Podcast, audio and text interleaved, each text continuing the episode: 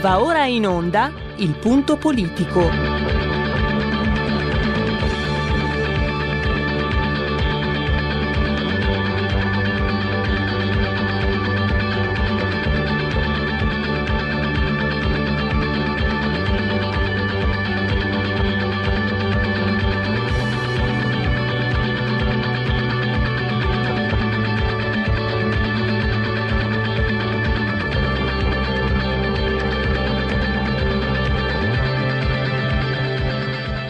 Ma se non state attenti, i media vi faranno odiare le persone oppresse e amare quelle che opprimono.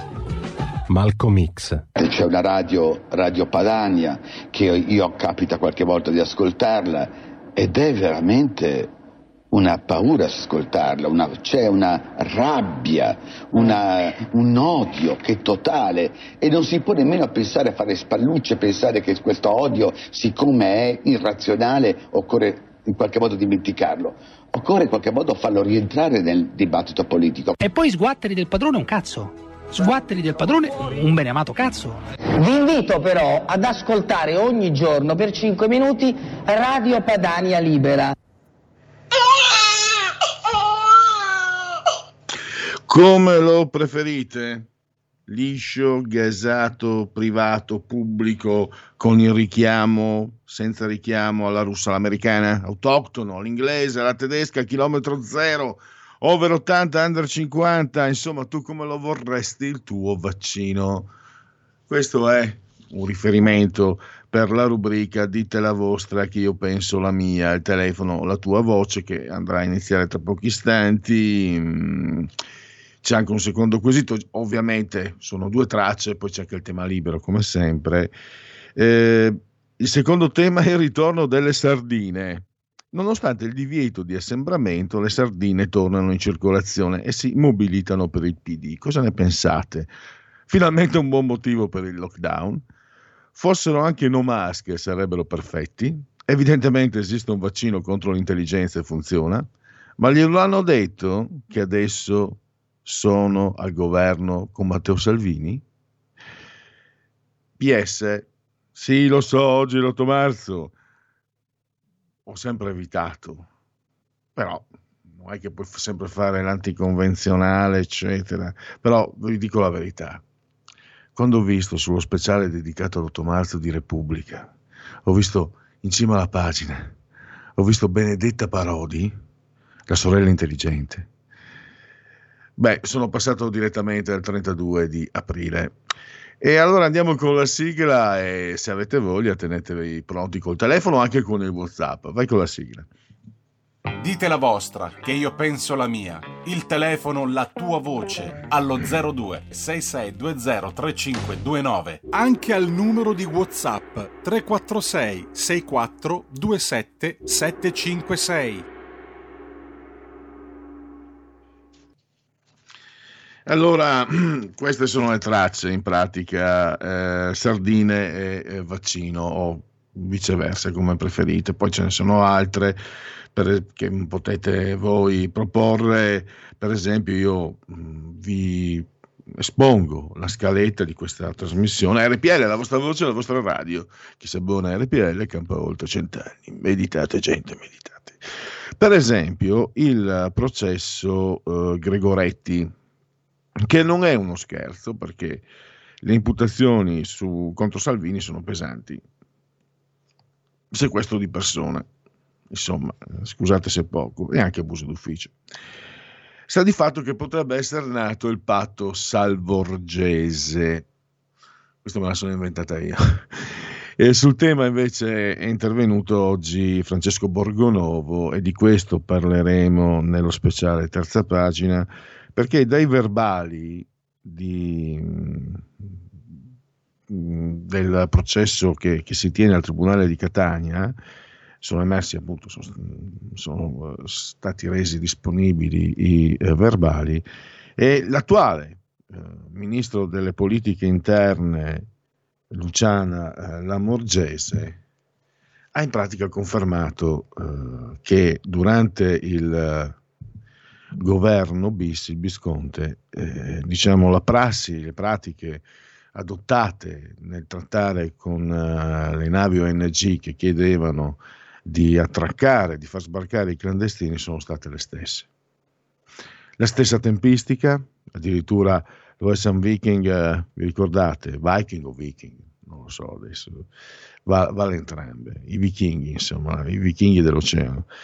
Eh, sono stati in mare nove giorni, era l'ottobre del 2019, e la stessa prassi anche nel, nell'esercitare pressione presso, in questo caso si può dire, presso le ambasciate, presso, presso gli stati eh, di origine di queste navi, no? eh, diciamo mm, la bandiera di queste navi, proprio per sollecitare la redistribuzione tra l'altro mi viene in mente che forse la Lamborghese non l'ha fatto proprio così tanto questo, ma lo dice per salvare la faccia, perché se viene fuori che invece lei preferiva coglierli a frotte, comunque ricordiamoci anche che è morto un, un giovane eh, nelle operazioni mentre stavano aspettando, eccetera, eccetera. Quindi con, con il ministro Lamborghese non ha detto niente. E infine anche la Morgese conferma che ha onta di, vi ricordate, adesso chi glielo va a dire tra l'altro? Saviano, Veronelsi, scrittore per mancanza di opere, Murgia, eh, poi quella ragazzotta veneta che nessuno si ricordava nemmeno chi es- che esistesse, poi la mamma deve averle detto guarda che tu assomigli a quella famosa, che è più famosa di te, fatti vedere. E lei cosa fa questa ragazzotta veneta? Una caratteristica dei Veneti di essere anche certe volte un po', posso dirlo io, posso permettermi di dirlo, mi chiamo Pellegrini, sono di là. La caratteristica dei Veneti di essere anche un po' maligni, un po' falsi, perfidi. Fa un bel tweet, ah che vergogna, nel 2018, ah che vergogna, Salvini, poveri migranti. Insomma, la premiata, era, no, erano il 2019, primi, era a primavera 2019. La premiata non sapevano nemmeno che, che, che, esistesse, non si ricordavano nemmeno di lei e le hanno dato il festival. Così come, la, beh lì siamo diversi, siamo in una diversa posizione, ma il principio è sempre lo stesso.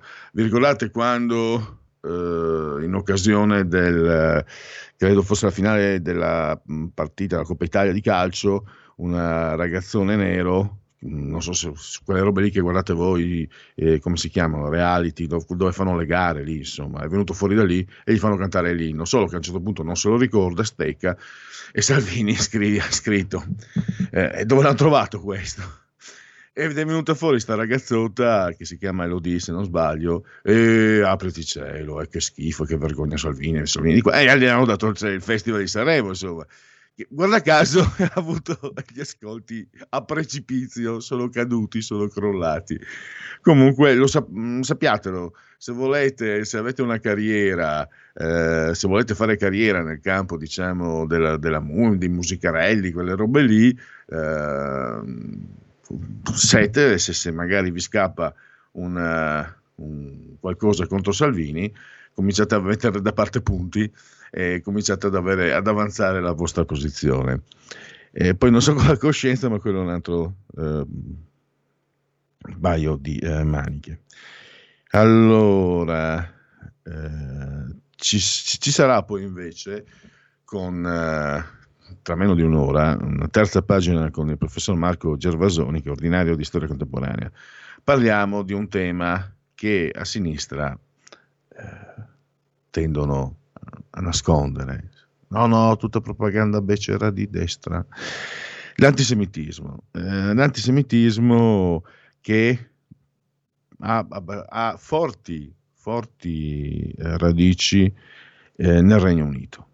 Qualcuno si ricorderà accuse pesanti, pesanti eh, nei confronti di Jeremy Corbyn, che era il leader laburista e eh, vicino a gruppi negazionisti. Pensate se fosse successo una cosa del genere con Matteo Salvini, scusate, sempre la stessa solfa, mm, no, quasi che uno non si renda conto da solo, ma ti scappa, eh, ti scappa di dirlo, no? di, di, dire anche l'evidente. Cioè, vicino a un gruppo, eh, a un gruppo negazionista dell'olocausto, Corbyn, a gruppi, e, avuto, e gli attribuiscono dichiarazioni antisemite. Ha smesso di fare il segretario dei Labur perché ha perso le elezioni se no è, rim- è, rimasto lì. Vi ricordate quando eh, leggevo le prime pagine dei giornali foresti, dei giornali stranieri? C'erano, venivano riportate, ma sto parlando di tre anni fa, credo, forse anche prima, di queste accuse dai giornali inglesi venivano. Eh, non è successo niente, è rimasto là. No, no, è tutta propaganda, figuriamoci. Insomma, eh, l'ha mandato via perché poi peggio di, di, così non si poteva fare con i voti e quindi per quello.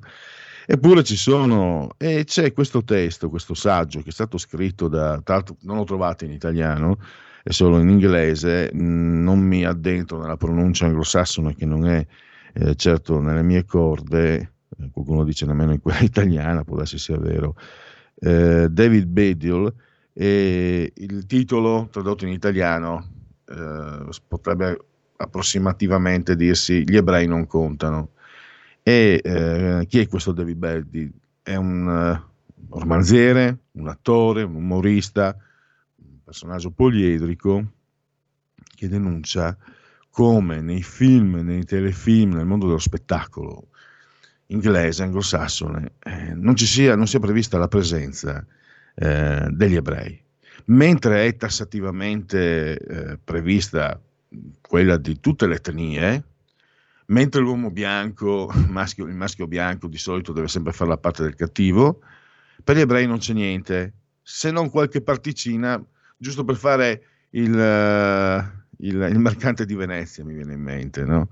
Il, la parte del personaggio cattivo, mh, obliquo, opaco, e, ehm, questo è quanto, tra l'altro viene in qualche modo eh, convalidata questa posizione perché pensate David Bedell dopo aver scritto questo saggio si è visto aggredito da associazioni islamiche che eh, lo vogliono bandire da tutte le tv del regno. C'è una telefonata, pronto? Pronto, buongiorno. Buongiorno. Sentivo che parlava di Saviano, ma Saviano non è uno scrittore, eh? Saviano non ha mai scritto niente. Sono altri giornalisti che hanno scoperto delle robe sulla Camorra. Lui ha preso solamente gli articoli da altri e ne ha fatto fare un libro. Ma Saviano non è scrittore come Fabio Volo, non ha mai scritto niente quelli. Sono altri che scrivono, loro ci mettono la firma. Il discorso che la Camorra ce l'ha su con Saviano non perché ha scritto quel libro Comorra e quella roba lì, perché intanto detto, ho sentito un'intervista dove eh, altri giornalisti che di fatti sono morti, perché se la Camorra vuole far fuori quello lì, può essere ascoltato quanto vuole, l'hanno già fatto fuori. La Camorra si è arrabbiata solo per un motivo, perché lui ha continuato a insistere su questo argomento. Ma Saviano, come scrittore, vale meno, è, è mezzo sgribacchino. Non, non, è uno scrittore né niente, lui ha, eh, ha cavalcato quell'onda per farsi soldi e per avere successo, ma altri hanno scritto e hanno scoperto determinate cose. E lui è semplice, è come se io volessi scrivere un libro, prendo uno, me lo scrive, ci metto una firma, boh, e guarda Saviano, cioè è niente, proprio zero, nulla, non è uno scrittore è un cialtrone buttato lì che ha cavalcato l'onda e basta. Ma, come se, eh, ma non sa neanche scrivere la lista de, della spesa Saviano, come Fabio Vole, tutti quelli lì che, che purtroppo fanno eh, successo sfruttando le capacità degli altri. Con questo saluto, buongiorno. Grazie. Grazie all'ascoltatore, non aggiungo nulla tranne ricordare, perché ogni tanto ci si dimentica, la condanna in Cassazione nei confronti di Roberto... Ah, uh, mi manca la voce, eh, nei confronti di Roberto Saviano per plagio, ha copiato, poi non so, potrei dirvi così, colloquiando con voi, che un amico di Casal di Principe, originario era andato in vacanza ed era tornato e mi aveva raccontato grosso modo quello che si legge nel libro Gomorra, solo che lui me l'aveva raccontato anni e anni prima. Quindi queste rivelazioni di Saviano, non, eh, cioè Saviano che sembra aver scoperto la Camorra, non è, non è così. Eh, mi fermo lì perché poi ho, casualmente, casualmente delle, delle conoscenze, diciamo, eh, una, una conoscenza interna a Mondadori, ma non posso scoprire, non posso dirvi quello che mi ha detto perché primo dovrei provarlo e in secondo luogo scoprirei la mia talpa. Succede ogni tanto anche noi piccolissimi di avere una talpa nel, nei luoghi tes- del tesoro, quindi non, dico questo, non, non voglio dire altro, sta di fatto comunque che sì, eh, aggiungo quello che ha detto l'ascoltatore ha detto diventano famosi perché si, si appoggiano, eccetera, sì, diventano famosi anche appunto eh, schierandosi politicamente, insomma, la loro ragione d'essere è semplicemente quella di essersi schierati dalla parte dei più forti, da quali, dalla parte di quelli che adesso hanno tutte le televisioni, hanno tutte... Uh, se voi pensate, se voi credete che la Mondadori sia una casa editrice di centrodestra, questo posso dirvelo tranquillamente, siete del tutto fuori strada, ma pesantemente fuori strada. Eh, non mi sembra che Mediaset negli ultimi anni, anzi, eh, pertanto chi comanda governa, organizza i festival, quelli grossi che ci costano un sacco di soldi, eh, i soldi che mi portano via, perché volevo scegliere io di pagare, no? No, me li portano via dalla bolletta, quelli della RAI, ma anche quei festival, quelli magari eh, più piccoli, quelli che si fanno tra di loro, ma che poi vengono comunque lecitamente, eh, lecitamente, anche se al Festival del Libro di Torino qualche anno fa emersero, emersero cose non proprio, non proprio commendevoli. Eh, sì, sono quei festival che generalmente servono per... Uh... Ma poi l'ho vista io, l'ho vista io tanti anni fa. Su, dai, e cosa stai parlando, Pelleggi Pellegrini? Ve l'ho già confessata questa, già fatto outing. Ho partecipato due volte al laboratorio di scrittura creativa e ho visto con i miei occhi alla fine, eh, quando ci sono... Ah, sono sempre il risultato migliore del corso e sono sempre stato premiato, quindi non, è, eh, non c'è nessuna rivalsa da parte mia. Ma ho visto poi alla fine che tra i premiati, ai quali magari andavano soprattutto prebende monetarie, eh, c'era sempre, a ogni edizione c'era la, la, figura della tizia che veniva fuori dal circolo, che veniva fuori dalla, dalla cooperativa, che insomma uno dei loro, una che io non avevo neanche mai visto, non l'avevo mai vista partecipare. Dico, ma dove viene fuori questa?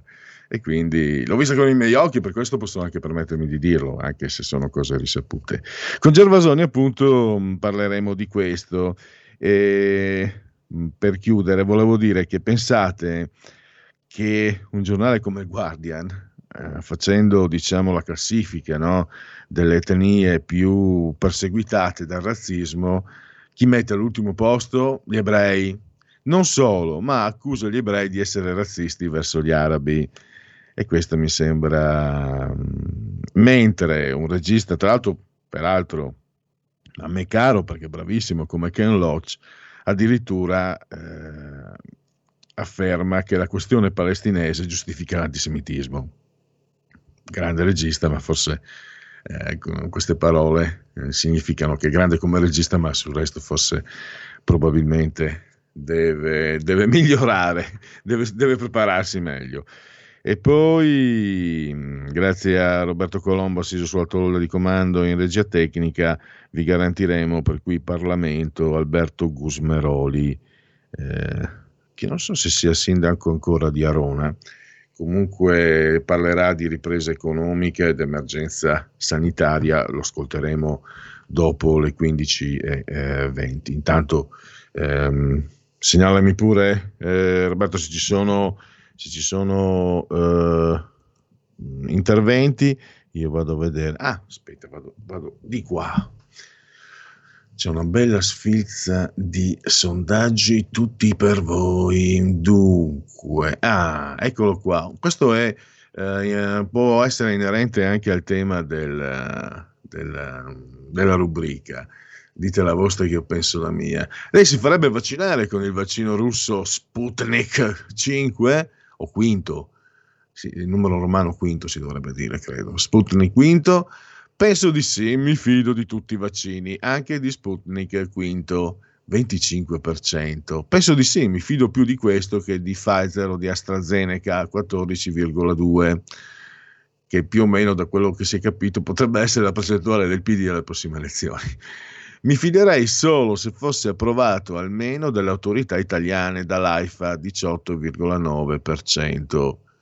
Mm, da quel che mi risulta comunque sì, non, non penso che possa essere adoperato senza l'approvazione, eh, senza aver passato il vaglio della, autorità italiane. Eh. Mi sembra, non vorrei, siamo in tempi di emergenza e certi protocolli magari saltano, ma mi fiderei solo se fosse approvato almeno dalle autorità europee cioè in questo caso dall'EMA. E poi, no, non mi farei, eh, scusate, eh, se, fosse, se, fosse, passato al vaglio delle autorità italiane eh, si fiderebbe per il 18,9% e se fosse approvato dall'EMA, cioè dalle autorità europee, 22,1%. Quindi grosso modo eh, 20, 30, 40, 65, 69 eh, 71-79, 80,2% di persone che in linea di massima eh, dicono sì al vaccino, anzi dicono sì al vaccino con alcuni distinguo. Invece, no, in ogni caso non mi fido di come è stato prodotto in Russia, e anche qui diciamo non, è un no non al vaccino ma alla provenienza, invece ecco l'11% eh, non mi farei vaccinare con nessun vaccino, 11% non sa il 5%.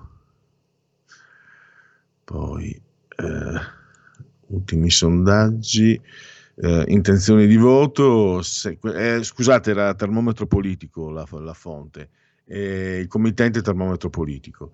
23,5% la Lega, 19,1% il PD, Fratelli d'Italia al 18,9%, 15,2% i 5 Stelle, 6,2 Forza Italia e poi Azione Calenda 3,4 e Italia Viva al 2,9. Ma c'era un sondaggio di venerdì che la dava con altra naturalmente fonte al 4,4.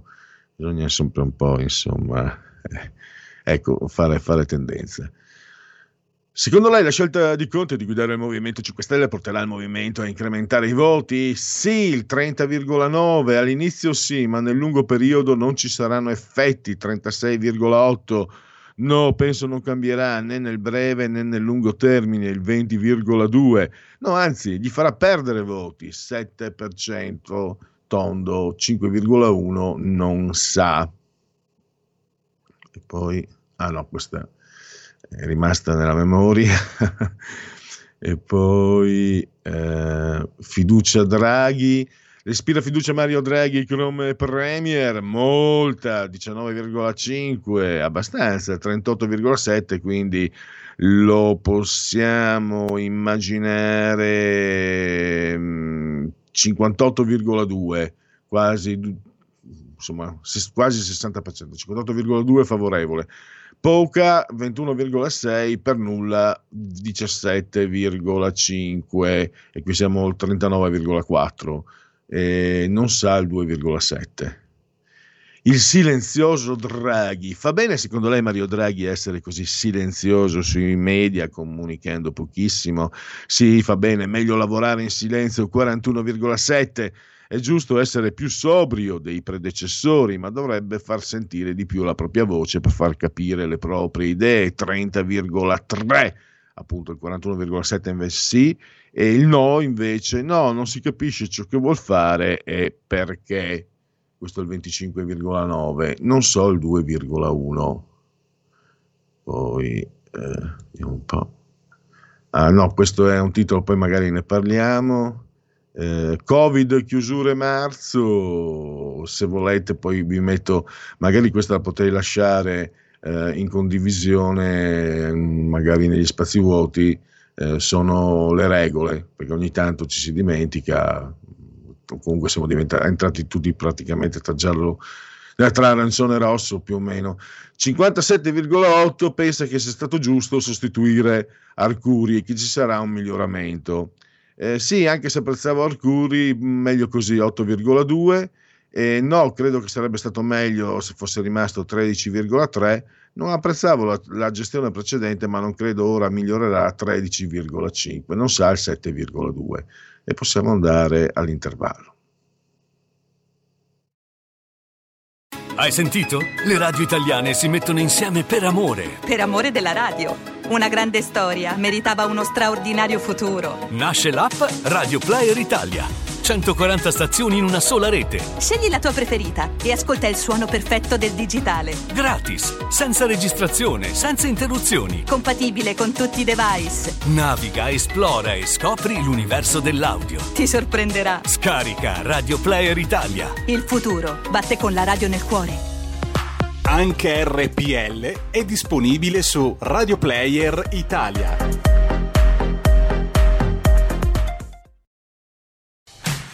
Porta con te ovunque RPL la tua radio. Scarica l'applicazione per smartphone o tablet dal tuo store o dal sito radiorpl.it. Cosa aspetti?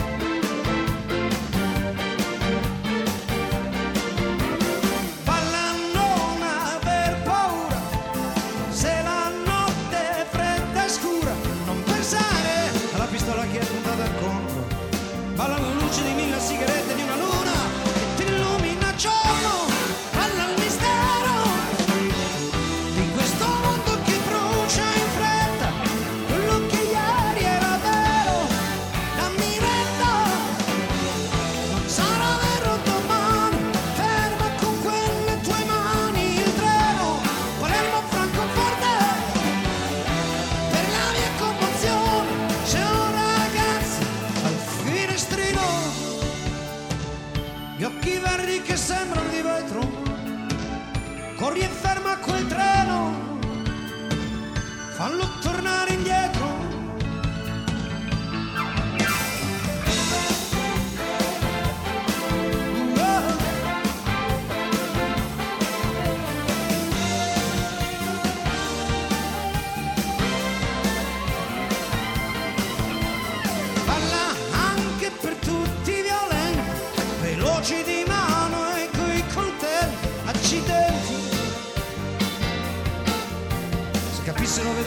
ballare, di essere morti da sempre anche se possono respirare.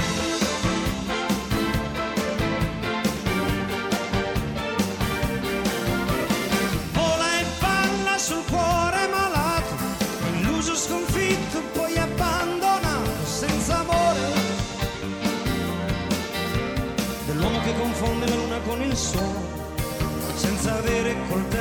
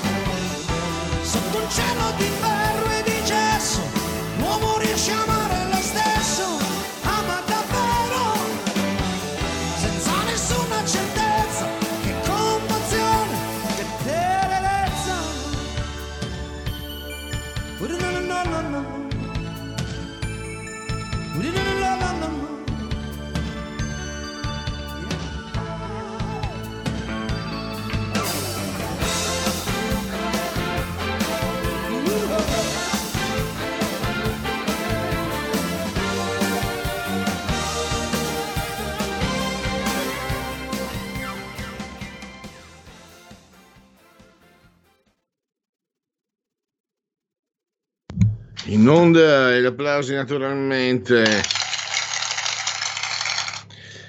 a Roberto Colombo, regia tecnica per la proposta musicale agli ascoltatori di RPL, la vostra voce, la vostra radio.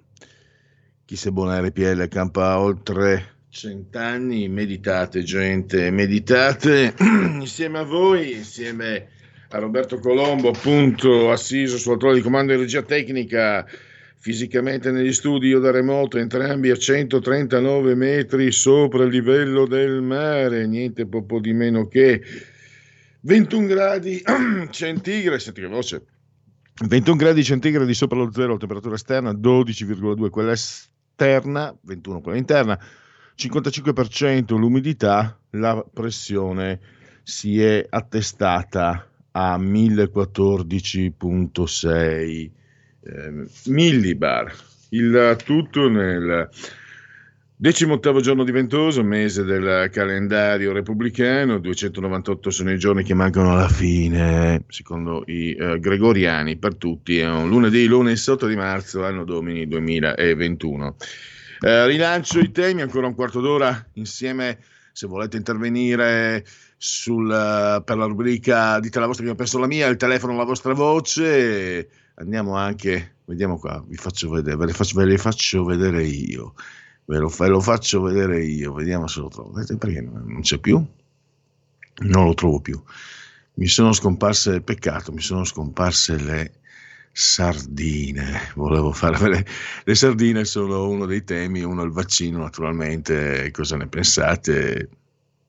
se vi state anche orientando tra tutto quello che viene detto e comunicato e cosa pensate poi delle, eh, delle sardine che eh, nonostante ci sia il uh, divieto di assembramento eh, sono andate a Roma a farsi vedere per uh, a sostenere insomma le eh, per sostenere eh, il PD, pensate un po' come è conciato, se posso dirlo con tutto rispetto, il povero PD.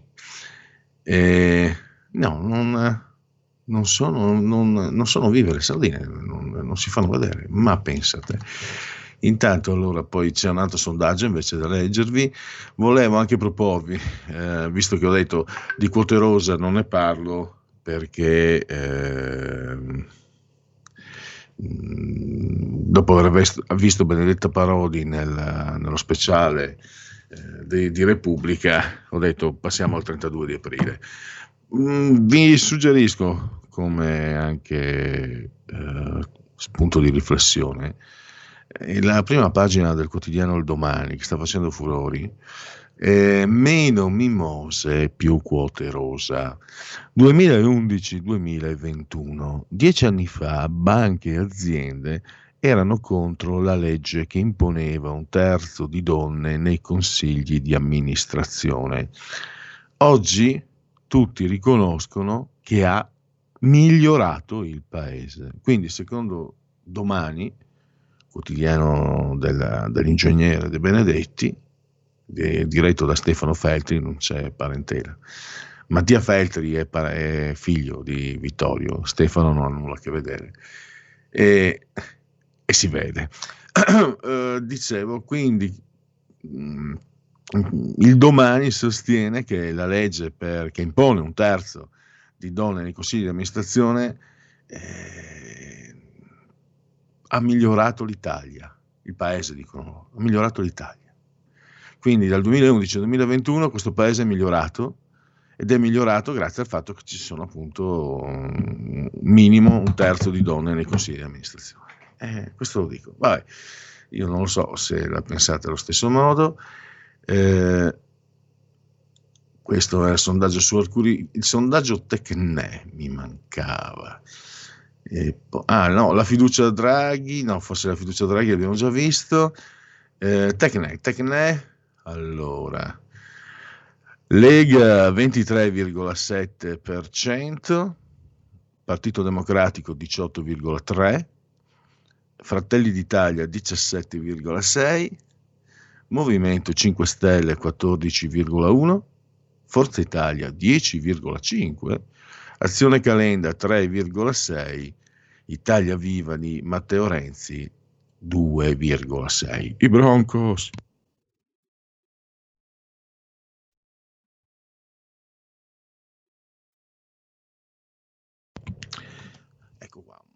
Eh mamma mia, ancora i Broncos.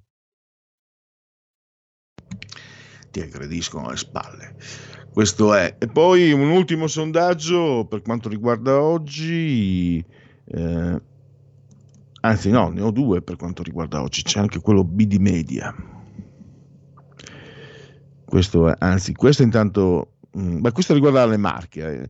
Amici ascoltatori marchigiani e eh, Sigma Consulting, committente, realizzato da Sigma Consulting e acquisito da Sigma Consulting. Allora, lei conosce i seguenti esponenti della giunta regionale, Acquaroli 97%, Francesco Acquaroli, Filippo Saltamartini 35%, Guido Castelli 33%, Giorgio Latini 28%, Stefano Aguzzi 24%, Mirko Carloni 23%, Francesco Baldelli 19%.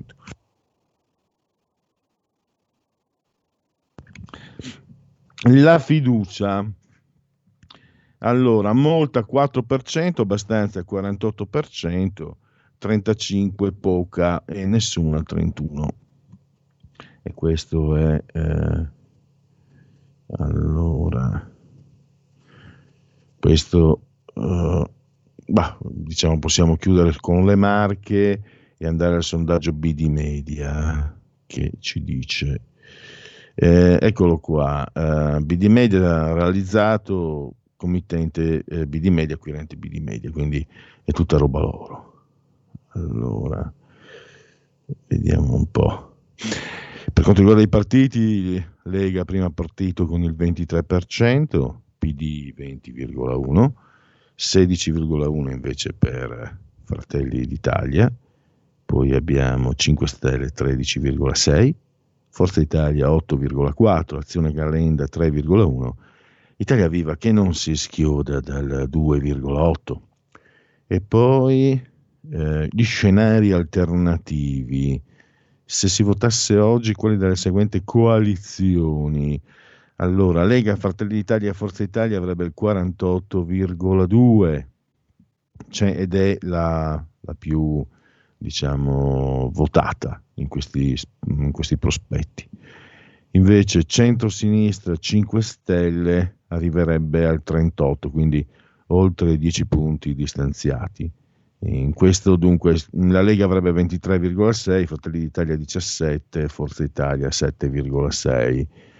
Quindi ecco, in quali, curioso, eh mamma mia, Curioso vedere che guadagnerebbe un poco, ma 0,6 la Lega in coalizione rispetto a quello che le viene attribuito come singolo partito.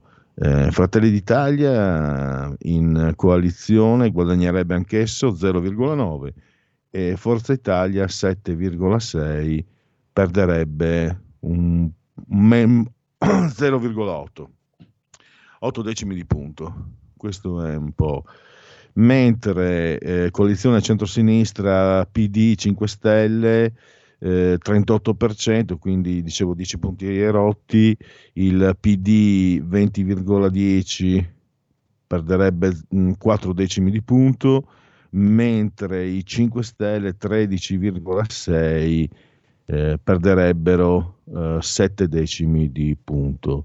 Poi c'è la lista rosso-verde 5,5 che mette insieme insomma gli affluenti della, della sinistra italiana. Questo è un po' insomma una, un prospetto di voto che qualcuno pensa anche potrebbe, eh, potrebbe esserci anche prossimamente, eh, cioè la prossima primavera, non quella imminente, ma quella del 22. Anche queste sono ipotesi. Draghi che diventa presidente della Repubblica e quindi, che si va, e quindi si va di, di conseguenza a, a, un nuovo, a nuove elezioni. Questa è un'ipotesi, poi eh, ho letto nei giorni scorsi un'intervista a Romano Prodi indicativa, i democristiani sono pericolosissimi, e ha sottolineato Prodi come eh, non sia mai accaduto che un candidato, diciamo, favorito un anno prima, il candidato indicato a diventare presidente l'anno prima, sia poi diventato effettivamente presidente della Repubblica. Ho detto, non è mai successo e in realtà, come tutti i democristiani, non dice mai la verità. Eh, è successo una volta ed è successo, mi ricordo, uh, con... Uh, mi ricordo con, con uh, Ciampi, quindi il fatto che lui l'abbia detto, e Prodi ha sicuramente memoria, quindi il fatto che lo abbia detto significa che lui non vuole Draghi o comunque vuole qualcosa in cambio per permettere a Draghi di andare al Quirinale. Questa è una mia congettura, per carità. Ho sentito un uh, ding, il ding significa che arrivano o messaggi o uh, telefonate. Se c'è qualcuno all'ascolto, pronto? Buongiorno, sono Giorgio da Monza. E ho sentito i suoi sondaggi che ha letto molto accuratamente, però la mia domanda è molto semplice, è, fa- è la stessa domanda che ho fatto ieri mattina sempre a Radio Padania. Eh, che cosa servono i sondaggi se eh, non si va a votare? È una domanda semplice che però né da Tognini né da altri ha avuto la risposta e allora mi domandavo se magari me la potesse dare lei o qualche ascoltatore. Non l'ho appena detto, se, se seguivo ho appena detto, ho detto si parla di andare al voto nella primavera del... Uh... Comunque se, chi vuole andare al voto può, può organizzarsi. Nella storia dell'umanità ci sono state rivoluzioni, ci sono state persone che per rivendicare il loro diritto al voto sono andate in piazza e hanno sacrificato la loro vita. Se, se qualcuno lo vuol fare, io sono anche disposto ad appoggiarlo. Sì, eh, io mi aspettavo che fosse la Lega a fare una roba del genere, però. Dato che ah, io mi aspetto che lo facciano anche i cittadini. Eh. Sì, sì, eh beh, certo che lo fanno i cittadini, ma se non ci sono i casi... La rivoluzione francese organizzano... non è stata fatta dai partiti. Ah, la rivoluzione no, francese non è stata fatta beh, dai partiti. No, in Russia l'ha fatto il Partito Comunista la rivoluzione, mi risulta. Quindi sono i partiti Quella che però... organizzano le masse. Sì, sì, beh. Va bene, comunque io gliel'ho detto, eh, altrimenti ci si prepara al 2023 o, o al, se qualcuno è ottimista la primavera del 2022. Questo è un dato di fatto, quindi ah, i, son, i, sondaggi servono perché comunque a ottobre ci sono i voti nei comuni, eh, nelle grandi città, quindi indicativamente eh, i sondaggi eh, servono mh, mm, per, uh, per, dare lo stato di salute del... lo stato di salute è una parola un po' impe- una definizione un po' impegnativa. Eh, per dare indicativamente l'andazzo, insomma, l'andamento dei partiti.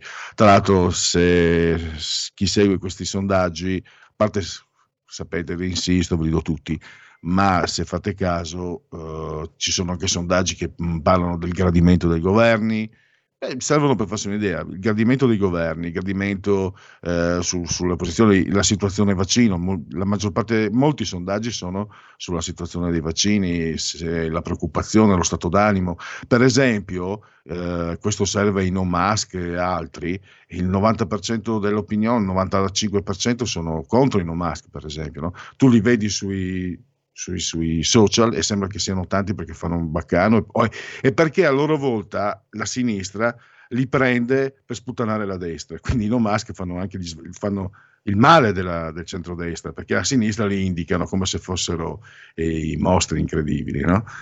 E, però tu fai, vedi i sondaggi, vedi che l'opinione pubblica ha paura, vedi che l'opinione, questo è proprio trasversale, l'opinione pubblica ha paura, tendenzialmente l'opinione pubblica vuole vaccinarsi, tendenzialmente l'opinione pubblica vuole usare le mascherine. Questo è quello che dicono i sondaggi. Due chiamate, pronto? Pronto? Sì, Pronto? in diretta.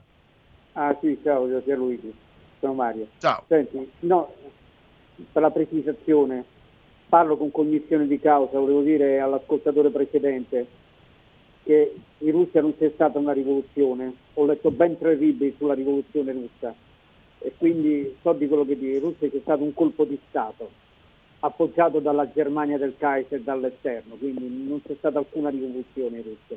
C'è stato un colpo di Stato durante la guerra appoggiato dal Kaiser di Russia, il famoso treno blindato che ha fatto il percorso da, Barli- da Berlino a San Pietroburgo. Ma questo per la precisione storica. Poi un'altra cosa, I- per quanto riguarda i sondaggi, quelli sono quelli ufficiali Luigi, quelli che danno impatto all'opinione pubblica. Poi ci stanno i, son- i sondaggi, quelli riservati, che non danno impatto all'opinione pubblica perché sono nettamente differenti. E tu mi, mi insegni benissimo che l'elettorato moderato, diciamo di centrodestra, non si pronuncia mai nel- nei sondaggi, infatti viene sempre sottostimato storicamente, perché chi vota a destra non lo dice, si dice sì che non vado a votare oppure cose varie, quindi è probabile che quei numeri siano anche più alti per il centrodestra. Questo storicamente è sempre stato così. No, bisogna leggere, bisogna leggere. Io per esperienza ti dico che eh, è come se fosse davvero un... immaginare un grafico, ti dà una tendenza. Eh, per esempio ci sono alcuni, alcuni tradizionalmente ci sono, ci sono alcuni te- istituti demoscopici che tirano un po' più a destra, altri più a sinistra. Io mi fido molto, per esempio, da anni, perché vedo che poi quando si va a votare di solito la zecca è un termometro politico, che infatti sono, in meno, sono quelli che hanno meno soldi, per certi aspetti meno scientifici, ma sono quelli che ci vanno più vicino. E poi comunque non è solo sui partiti politici, è anche sul, sul sentimento comune delle persone sui temi del- che vanno. In questo caso purtroppo il vaccino, ma ci possono essere anche altre situazioni.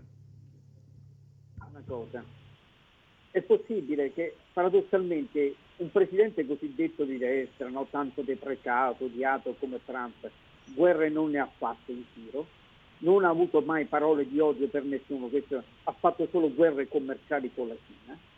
Adesso si è messo questo qui che del complesso militare industriale, ha cominciato a bombardare la Siria.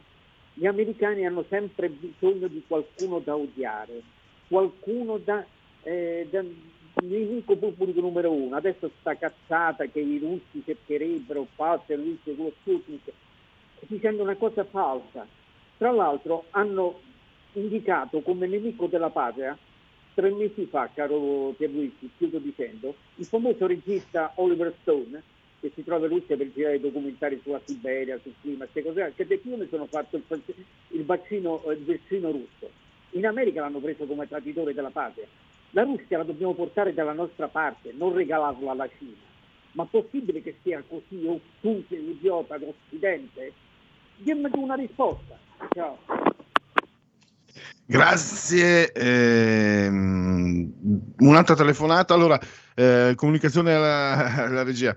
Eh, prima delle 15.30 facciamo il Segui la Lega e qui eh, Parlamento lo facciamo immediatamente, non entro nemmeno in diretta, immediatamente dopo la canzone delle 15.30 eh, mandiamo Gus Meroli per qui Parlamento. Intanto la parola a chi ce l'ha. Pronto? Sì, buonasera signor Pellegrini, Lisetta. Allora, Buongiorno. prima lei ha accennato a Draghi che mm, parla sì, parla no, diciamo in eh, milanese, no? Una cosa, signor Pellegrini, che, che Draghi sembra aver imparato nel suo lungo soggiorno, così ho letto, negli USA, è la pratica dello spoil system, cioè il sistema guadagno. Nel giro di un paio di settimane cosa ha fatto? Egli ha rinnovato lo staff della Presidenza del Consiglio con personaggi di sua fiducia, spesso chiamati da Banca Italia, mi sembra, no? Ha scelto personalmente ministri tecnici e ribaltato il sistema di, di gestione della pandemia. E questo è il sistema che si usa ad ogni cambio di amministrazione USA, dove il Presidente nomina e revoca il suo staff, che però cosa deve fare? Deve passare l'esame del Congresso. Il sistema Draghi sembrerebbe simile a quello del governo tedesco dove il cancelliere ha un vasto potere ma deve confrontarsi costantemente con il Bundestag. In realtà, signor Pellegrini, in Italia sta emergendo un sistema che con il silenzio assenso di Mattarella, e questo lo voglio sottolineare, potremmo definire presidenziale del Premier, cioè un ibrido tra quello tedesco e quello americano. E questo purtroppo, come accade da decenni, senza che ci sia un chiaro passaggio istituzionale in merito, trascinati come siamo dall'onda di un'emergenza perenne. Ora, al di là della bontà di queste scelte di Draghi, che tutti speriamo positivi, lo spero anch'io, tale modo di procedere ha delle conseguenze. Se le cose andassero più che bene, e ritengo che sarà più facile secondo me, uscire dall'emergenza pandemica che dalla crisi economica, Draghi potrà dire di aver ottemperato la sua missione. Ma se le cose, signor Pellegrini, dovessero andare per le lunghe, il sistema dei partiti che ora lo acclama potrebbe cominciare a contestarlo e a rivendicare la propria autonomia operativa. Probabilmente oggi come oggi non si poteva fare altro che tenere i partiti al margine delle decisioni più importanti per il futuro, è per questo che lui non parla ma si badi che se non si risolvono le cose più che bene, ciò potrebbe rinvigorire le proteste di un populismo che è stato arginato ma non spento. La saluto, buonasera. Grazie, eh, mi sembra ci sia un'altra telefonata. Pronto? Pronto? Buongiorno. Pronto? Sì, Pronto? lo sentiamo. Ah, mm, buon pomeriggio Gino di Ostia. Eh, soltanto vorrei portare a conoscenza un po' dell'opinione pubblica a volte quello che succede con eh, questi gestori telefonici, eh, i quali la fanno da padrone proprio. Parlo della Telecom Team, anche, anche gli altri, né più né meno. Ma io che sono stato sempre un cliente Telecom, mi ritrovo oggi grazie al loro modo di fare con tre o quattro modem che ora fra poco aprirò un negozio per venderli perché loro appena tu cambi casa ti impongono, mm, ti impongono un nuovo modem appena tu eh, ti, ti, fanno credere di farti risparmiare qualcosa e ti fanno un nuovo contratto e di nuovo ti impongono un altro modem. Insomma, questo è un po' è un po' diciamo quello che succede con la Telecom e lo, e lo considero assurdo perché un modem costa minimo 240 euro e te lo fanno pagare in 48 rate a 5 euro o a 4. Io ancora sto pagando quelle del vecchio modem, ora me ne è arrivato un, altro, ma io ho preso, ve l'ho rispedito, rispedito indietro e ho fatto un contratto nuovo con la Vodafone, bassa con la Telecom. Ecco, questo per il modem, per, per i gestori telefonici. Un'altra cosa, mm, voglio essere sintetico, anche per lo speed. Provate a fare lo speed tramite l'ufficio postale dovete intanto iscrivervi all'ufficio postale e farvi prendere in carico dal servizio postale ID. Complicatissimo complicatissimo. Dopodiché bisogna scaricare, loro dicono anche attraverso il telefonino con un numero, con un Whatsapp, ma è impossibile scaricare un'app per prendere un ulteriore appuntamento per un ticket con l'ufficio postale dove tu vuoi andare. Ma insomma non se ne può più, veramente sudditi, sudditi, sudditi. Grazie. Grazie a lei. Abbiamo 30 secondi per uh, il Segui la Lega. Segui la Lega è una trasmissione realizzata in convenzione con La Lega per Salvini Premier. Legaonline.it, scritto legaonline.it, lì vi potete iscrivere, potete seguire, lo sapete, 10 euro pagabili con PayPal anche senza essere iscritti, ma PayPal eh, il codice fiscale, i dati, poi vi verrà recapitata per via postale la Magione la tessera Lega Salvini Premier. Velocemente gli appuntamenti. Domani nel cuore della notte, cioè alle 8 del mattino, Massimiliano Romeo, dove? Rai 3 una voce storica di Radio Padania, ma lui adesso è il presidente dei senatori leghisti a Palazzo Madama, Massimiliano Romeo, appunto la trasmissione si chiama Agora alle 8 e poi sempre domani all'alba alle 9.40, non più nel cuore della notte ma all'alba, cioè alle 9.40 del mattino, la TV è la 7, Coffee Break con Laura Ravetto, parlamentare leghista, neoparlamentare leghista. Per la rubrica è tutto. Segui la Lega è una trasmissione realizzata in convenzione con La Lega per Salvini Premier.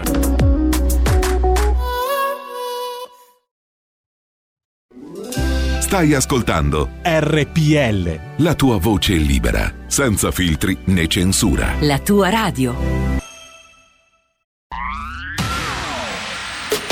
La radio si modifica, semplifica, da plus la musica purifica. Dove vuoi, dove vuoi, con chi vuoi, rilassati e vai. La digital radio non ti molla mai. Mi abbandono in questo viaggio, digitalizzo la frequenza con il suono che è uno spasso. Se penso a prima non ci credo, yo. Da plus è la svolta, qui lo dico e qui lo spiego. Digital Radio, il suono perfetto. Dub Plus. Anche RPL, la tua radio, è in Digital Radio.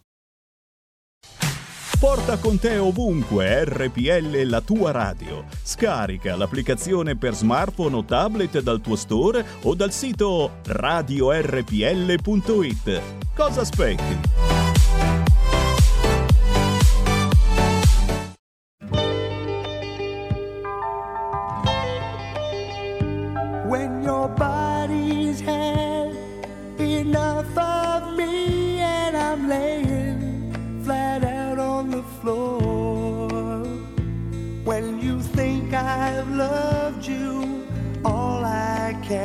I'm gonna love you a little bit more. Come on over here and lay by my side. I've got to be touching you. Let me rub your tired shoulders the way I used to do. Look into my eyes me that smile, the one that always turns me on. And let me take your hair down, cause we're staying up to greet the sun.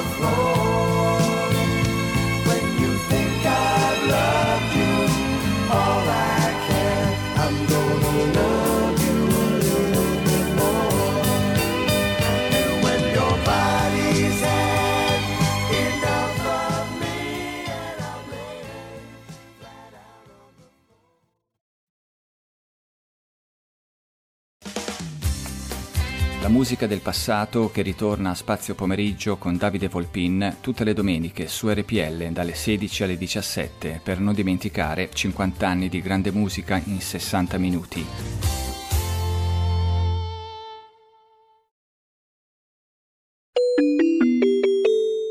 Qui Parlamento. Presidente, onorevoli colleghe e colleghi, ma questo ordine del giorno numero 120 è molto importante, molto importante anche nell'ottica di quanto ha detto il professor Draghi e gli intendimenti del governo. Noi cogliamo come Lega con grande favore l'ipotesi di una riforma fiscale che semplifichi il sistema e riduca la tassazione. Peraltro è un sistema tra i più complicati al mondo e è un sistema che in qualche modo, proprio per la sua eh, complicazione e il suo livello di tassazione, stimola, diventa il primo stimolo all'evasione. Ci rendiamo anche conto che la riforma del 73 è stata studiata per oltre sette anni, quindi un tempo molto importante perché quando si parla di imposte dirette e indirette le concatenazioni sia tra le imposte sia a livello di imposte locali, imposte nazionali, imposte reddituali, imposte sui patrimoni sono enormi e quindi se non studiata adeguatamente il rischio di, tas- di, tassare di più e complicare la vita ulteriormente ai cittadini italiani è altissima. Ecco perché in questa fase può essere importante intervenire selettivamente su eh, semplificazioni e riduzioni di imposte. L'ordine del giorno eh, va in questa direzione, sostanzialmente chiede di mantenere l'attuale sistema di calcolo della base imponibile, di mantenere l'attuale sistema di calcolo degli acconti e dei saldi, delle imposte dirette, di mantenere il calcolo previsionale in modo che tutti possano nella situazione di diminuzione del reddito diminuire anche il carico fiscale, ma di porre in essere una serie di interventi selettivi che possano migliorare la situazione di complicazione ma anche il livello di liquidità delle piccole e medie imprese, artigiani, commercianti e professionisti. Cosa propone sostanzialmente? Di rateizzare il secondo acconto che attualmente è al 30 di novembre senza possibilità di rateizzazione, evitando il sistema del ravvedimento operoso che attualmente è utilizzato da tantissimi perché fanno fatica a pagare in un colpo solo al 30 di novembre, quindi si pone la, l'interesse, si pone la proposta di rateizzarlo nell'anno successivo in sei rate. Alla fine con questo meccanismo si potrebbe abolire la ritenuta d'acconto dei professionisti che comporta che tantissimi professionisti, tra, essendo la ritenuta d'acconto sul fatturato, sono fisiologicamente a credito. Ricordo che inopinatamente il governo Conte 2 nella manovra del 2020 ha bloccato le compensazioni, quindi incredibilmente i professionisti si trovano a credito d'imposta ma non possono neanche compensarla. Questo ordine del giorno sistemerebbe anche questa ipotesi con l'abolizione della ritenuta d'acconto e l'abolizione dei quadri 770 relativi. In sostanza, approvare questo ordine del giorno è un piccolo segnale, ma molto importante, per dare liquidità a professionisti, piccole e medie imprese, artigiani e commercianti, rateizzando su 12 rate posticipate, quindi con il grande vantaggio anche che il secondo acconto verrebbe finalmente calcolato su un utile definitivo e non su una ipotesi. Quindi semplicità di sistema, rateizzazione, nessun interesse, abolizione della ritenuta d'acconto e abolizione anche di alcuni quadri del 770. Quindi in linea con quello che è il nuovo intendimento del governo, che è cercare di semplificare la vita ai cittadini, che è in qualche modo di andargli incontro in un momento di grande difficoltà del nostro Paese. Abbiamo bisogno di anche piccoli interventi significativi che possano cambiare in meglio quello che è un rapporto fisco-cittadino da decenni complicato, difficile, con una forte tassazione e un alto livello di complicazione che scoraggia tuo- il suo e tempo, scoraggia la anche prego il di sistema concludere. delle imprese. Grazie. Grazie a lei. Ha chiesto di parlare il deputato Tullio Patassini, ne ha facoltà per or- illustrare l'ordine del giorno 136. Qui Parlamento.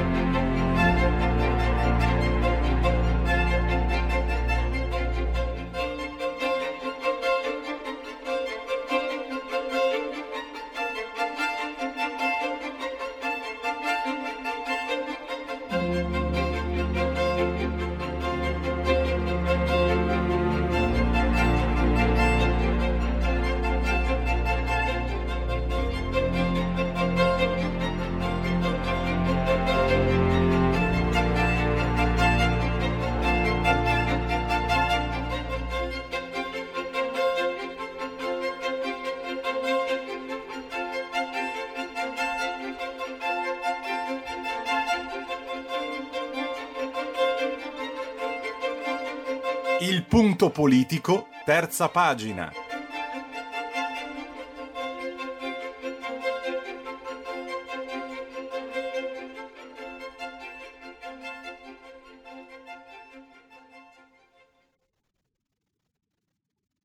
Punto politico, terza pagina, può iniziare. Pierluigi Pellegrini, hai la linea, il tuo ospite è in collegamento. Ah, benissimo, non avevo sentito la voce della chiusura della sigla che, che apre la, la rubrica. E allora saluto subito e ringrazio eh, il professor Marco Gervasoni che abbiamo in linea. Benvenuto professore. Buongiorno, grazie dell'invito. Allora, eh, tra l'altro mh, oggi potete leggere sulle pagine del giornale l'editoriale del professore sulla femminizzazione del Festival di Sanremo, ma qui in prima battuta parleremo della sua recensione di, una- di un testo che ha fatto discutere e che non, non so se arriverà in Italia, ha fatto discutere in, in Inghilterra, l'autore è un romanziere, in Regno Unito insomma l'autore è un romanziere, attore, umorista, David Bedil, grosso modo tradotto, mi sono aiutato con Google, eh, il, ehm, gli ebrei non contano e ha suscitato eh, reazioni addirittura da parte del mondo islamico perché, professore, tocca un punto diciamo dolente della sinistra, l'antisemitismo della sinistra. E a lei la parola allora per lei che ha appunto recensito il libro per raccontare cosa possono trovarvi gli eventuali lettori, sperando che arrivi anche in Italia, comunque ci sono anche, eh, contrariamente al sottoscritto, molti che sono in grado di leggerlo l'inglese.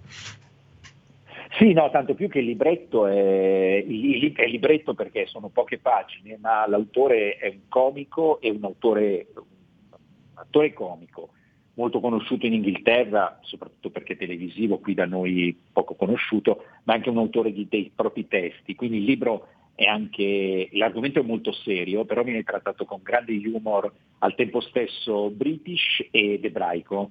Eh, quindi è una lettura anche molto godibile perché non fa assolutamente la vittima, eh, però mostra dal punto di vista suo di attore, eh, per- però mh, non è un punto di vista secondario perché oggi la- l- lo showbiz, come veniva chiamato una volta, cioè l'ambiente dello spettacolo che abbiamo visto a Sanremo, è proprio il punto eh, fondamentale della lotta perché eh, loro utilizzano, i progressisti, la sinistra utilizzano gli spettacoli e, tanti, e, soprattutto gli spettacoli popolari per cercare di veicolare la loro ideologia che è un'ideologia appunto gen- del gender e così via.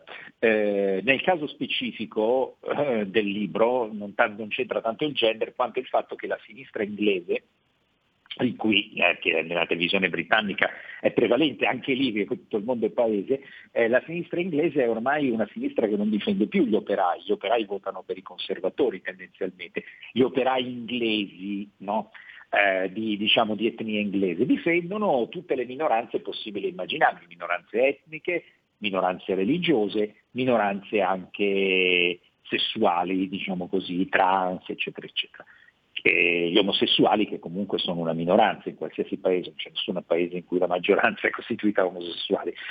Eh, l'autore però dice, vabbè, voi difendete tutte queste minoranze, d'accordo, vi siete dimenticati delle maggioranze, affari vostri, però le uniche minoranze che non difendete siete noi ebrei, se lui è ebreo, eh, non solo non ci difendete, non vogliamo essere difesi, eh, non ce ne frega niente, però ci attaccate anche. E mostra come uh, la sinistra inglese, la sinistra, il partito laburista, sia veramente ostile agli ebrei, fino a un tweet di Ken Loach, grande regista per la verità più a sinistra del partito laburista, però insomma comunque un'icona della sinistra inglese, che a un certo punto dice l'anti, eh, l'antisemitismo è giustificabile in ragione dell'esistenza dello Stato di Israele.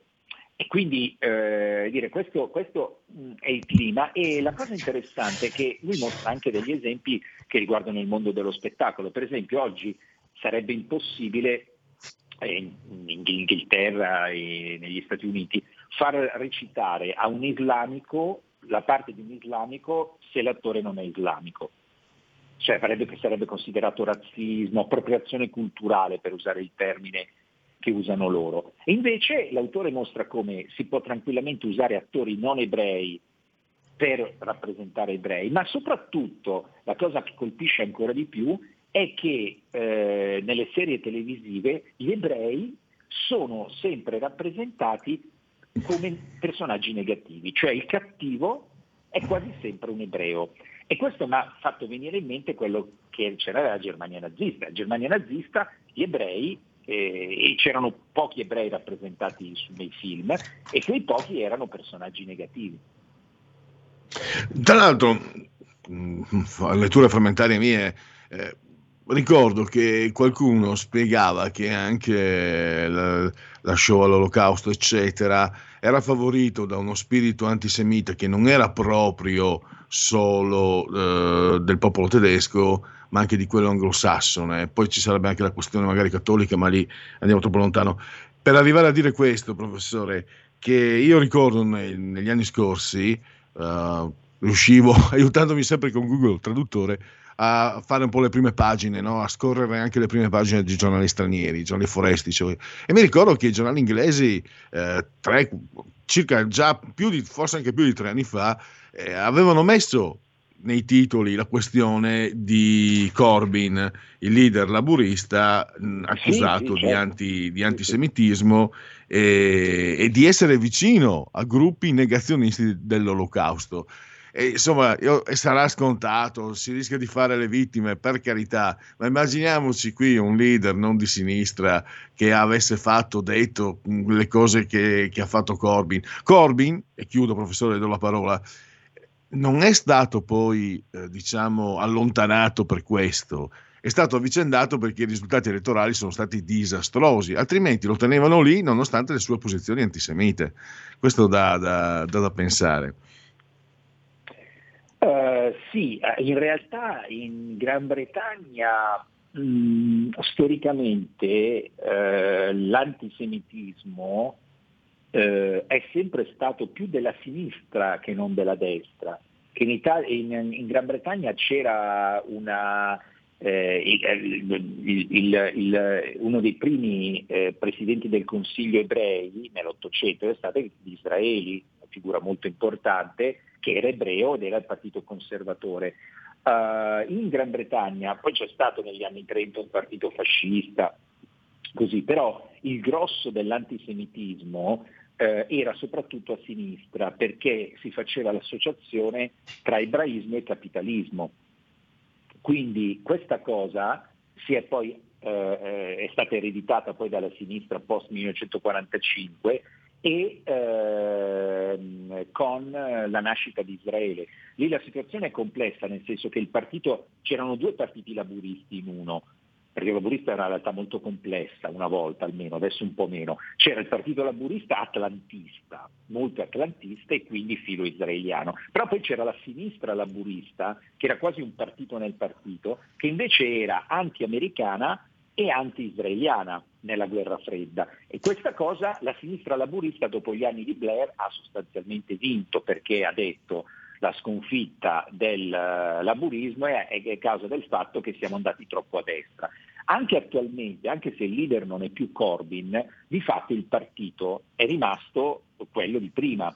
Quindi sostanzialmente c'è da ricordare che la cosa non è di poco conto. Alcuni deputati ebrei del Partito Laburista sono stati costretti ad andarsene perché venivano minacciati sui social da militanti laburisti. Non so se è una cosa inimmaginabile ovviamente in Italia, però per dire l'entità della cosa, però il, il discorso di, del, dell'autore del libro non è limitato alla politica, fa vedere come questo antisemitismo sia molto presente o comunque questa indifferenza, se non proprio vogliamo chiamarlo antisemitismo, questa indifferenza nei confronti degli ebrei uh, viene, viene, viene nel, nel, proprio nel mondo dello spettacolo. Tra l'altro eh, lei nella sua recensione eh, segnala anche un articolo del Guardian che non solo mette gli ebrei all'ultimo posto tra coloro, tra le etnie perseguitate, ma addirittura li stigmatizza per le posizioni anti-arabe. Le domando, professore, siamo dalle parti di, quel, di quella situazione, proprio con lei mi sembra ne avevamo parlato, eh, l'islamogoscismo denunciato dalla ministra francese della cultura, ah, sì, c'è anche sì. in Inghilterra, troviamo anche nel Regno Unito una situazione similare? Allora, nel, nel, Regno Unito non si parla di Islam leftism, che sarebbe la traduzione di islamogoscismo, uh, però di fatto è molto più forte che in Francia, nel senso che eh, nel partito laburista di Corbyn e adesso di Star, Starmer, non è cambiato moltissimo, eh, ci sono fortissime componenti sostanzialmente non filo-islamiche, islamiche, ma d'altra parte questo non, non sorprende, se noi andiamo a vedere da, da, chi, da, da chi sono costituiti i partiti laburisti, per esempio olandese, il Partito Socialista belga, che hanno perso molti voti rispetto ai decenni precedenti e sono stati sostanzialmente, vengono essenzialmente votati da, dagli islamici, che sono una popolazione molto consistente in quei piccoli paesi. Eh, quindi laddove addirittura non esistono, come esiste per esempio in, appunto in Olanda proprio un partito islamico, però laddove non esiste un partito islamico, la funzione di partito islamico oggi la svolgono i partiti di sinistra, i partiti socialisti perché sono, sono, quelli che hanno l'agenda, cioè non è che gli islamici sono socialisti, gli islamici sono islamici, però dicono qual è il partito, tra tutti i partiti che ci sono, quello che favorisce meglio l'islamizzazione, perché questo vogliono non tutti gli islamici, ma certamente la part- l'avanguardia degli islamici vuole l'islamizzazione dell'Occidente, dell'Europa, dice qual è, qual è il partito che più favorisce l'islamizzazione eh, del, eh, del, del, dell'Occidente e sono i partiti socialisti. Adesso guardiamo qui in Italia, se andiamo a vedere i programmi elettorali, il partito che sicuramente è più a favore dell'islamizzazione del paese è il Partito Democratico, quindi ci sta che gli islamici votino per il Partito Democratico. Del resto a Milano c'è una consigliera comunale del PD che va velata in, uh, in consiglio, per carità può andare velata eh, a me non, non, interessa che vada velata o non velata, questi eh, diciamo sono, sono, affari suoi, anche se ricordiamo che oggi, ieri in Svizzera ha vinto un referendum che vieta il burka, che è una cosa diversa dal velo, ma comunque. Eh, però eh, il problema è che spesso questi consiglieri comunali, queste, queste figure, diciamo così, portano avanti un progetto che è quello di favorire la penetrazione dell'Islam eh, e che la, questa penetrazione va bene, non va bene, se, se, se, non ci fossero dietro i petrodollari dell'Arabia Saudita eh, non, non, ci sarebbero problemi, ci sono, ci sono, dietro i petrodollari dell'Arabia Saudita e del Qatar, forse qualche dubbio fa venire, fa venire no? Cioè non sono dei poveri sfruttati che arrivano qui, poverini, dobbiamo accoglierli, eccetera, eccetera. Cioè sono organizzazioni che hanno dietro pesanti stati non proprio democratici, diciamo così, e stati soprattutto ricchissimi e disposti a finanziarli. E, per chiudere, abbiamo ancora quattro minuti. Allora, per chiudere questo capitolo, curiosamente, amaramente forse, quasi a vedersi confermare le proprie tesi, l'autore di questo saggio, Bedil, eh, non è vero che voi ebrei siete perseguitati, quindi tu non devi più andare in televisione. Lo chiedono molte associazioni islamiche. Eh, sì, è, una- è è un paradosso, di ma è, è reale. Cioè questo autore ebreo, eh, i, cui, eh, i genitori, i nonni ovviamente essendo sempre stati in Inghilterra, fortunatamente non sono stati deportati perché i nazisti non sono mai arrivati in Inghilterra, però sarebbero stati deportati. Quindi questo, questo è, è accusato dal- dalle organizzazioni islamiche inglesi, inglesi si fa per dire, ma insomma inglesi che di essere eh, razzista perché eh, ha, detto- ha accusato eh, le organizzazioni islamiche, non tutte, ma documentate, di essere antisemite. Quindi qui siamo veramente alla- alla- all'arrovesciamento del mondo del politicamente corretto, cioè il popolo che nella storia è stato più sterminato, diciamo così, la storia recente, cioè gli ebrei, eh, si, si vede costretto, gli ebrei con tutto che se noi andiamo oggi sulle bancarelle di paesi islami, in, in Egitto per esempio, si trova il Mein Kampf, le bancarelle di libri, si trova il Mein Kampf tradotto in arabo, ecco quindi non stiamo parlando di, di- di 40 anni, 50 anni fa, ecco questi si trovano ad essere eh, diciamo accusati. E quindi queste organizzazioni islamiche hanno chiesto alle televisioni che ospitano gli spettacoli dell'autore di non, di non ospitarlo più perché appunto è razzista. Quindi antisemita, eh, cioè un, un ebreo accusato di essere razzista, è straordinario. E per chiudere invece, cambiamo argomento, professore, abbiamo due minuti, mi interessava riprendere il suo editoriale di oggi, come l'Ariston femminizza il mondo. E mi ha fatto venire in mente il suo articolo, riportato nuovamente un articolo di Damagli, io l'ho letto una ventina, ai primi anni 2000, eh, ma credo risalisse addirittura al 96-97. Eh, l- Di Damagli denunciava i pericoli di una società effeminata. E il mio giudizio non conta, professore, ma credo che Idamagli sia stato probabilmente, io personalmente, eh, a parte che le, cate- le classifiche la- lasciano, mm, sono anche antipatiche, ma per quanto mi riguarda, Idamagli, Sciascia, Pasolini sono stati i tre, tre pensatori del secondo dopoguerra che, che hanno dato molto al pensiero, anche se forse Idamagli è stata più trascurata. Insomma, ci aveva visto giusto alla fine i- Idamagli.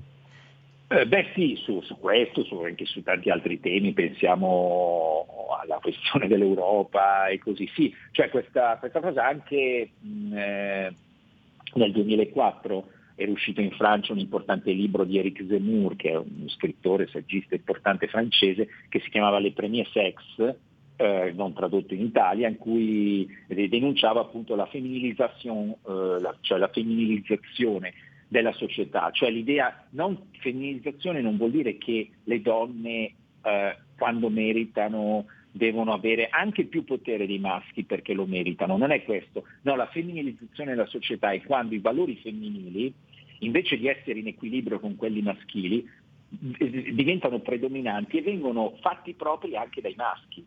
Allora qui c'è qualcosa che non va e questa cosa lo sanno benissimo per esempio i cinesi. In Cina, eh, che pure diciamo sul piano gender e così, oh, e dei diritti degli omosessuali, figuriamoci, non ci siamo proprio, però sono talmente preoccupati che da, una- da un anno nelle scuole hanno introdotto dei corsi per rendere più virili i maschi, i bambini, i bambini cinesi, perché secondo loro i bambini cinesi rischiano di femminilizzarsi.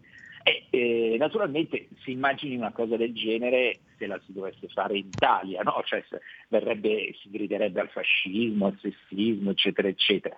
Eh, mi perdoni, invece- eh, professore, purtroppo abbiamo, abbiamo chiuso una battuta e poi le, le do la parola proprio per eh, la chiusa finale. Vorrei vedere insomma, la signora Boldrini davanti all'ambasciata cinese.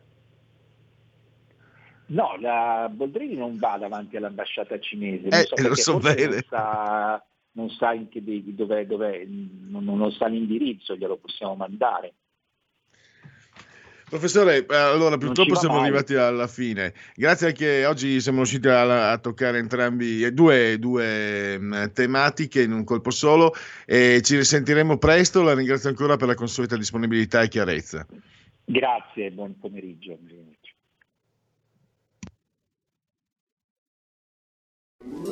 Stai ascoltando RPL. la tua voce libera, senza filtri né censura. La tua radio.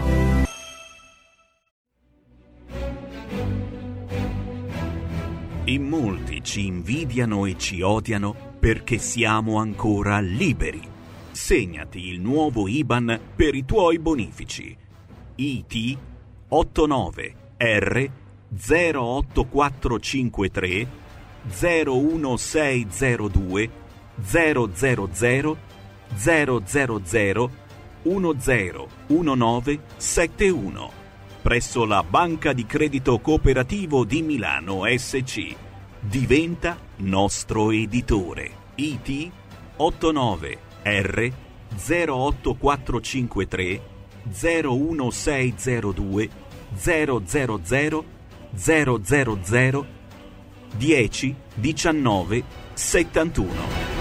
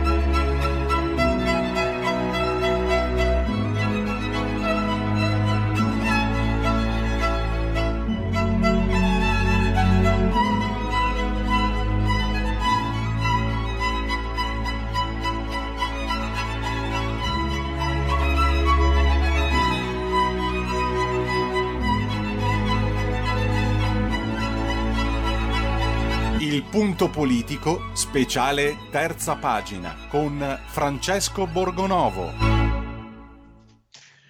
È nato il patto salvorgese sta di fatto che, come eh, riepilogato sulle pagine della verità di oggi da eh, Francesco Borgonovo, è stata svelata l'acqua calda, cioè quello che, di cui avevamo anche parlato, vale a dire che eh, quello che è stato fatto dal governo Visconti, il comportamento del eh, ministro Lamorgese che ha occupato gli uffici del Ministero degli Interni eh, dopo la chiusura della prima esperienza, no? il famoso governo giallo-verde o giallo-blu che dir si voglia, eh, praticamente ha fatto la stessa cosa. Lei, per dirla senza menare can per l'aia, eh, ha fatto le stesse cose in termini di tempo, in termini di pressione eh, con, altre, con altri stati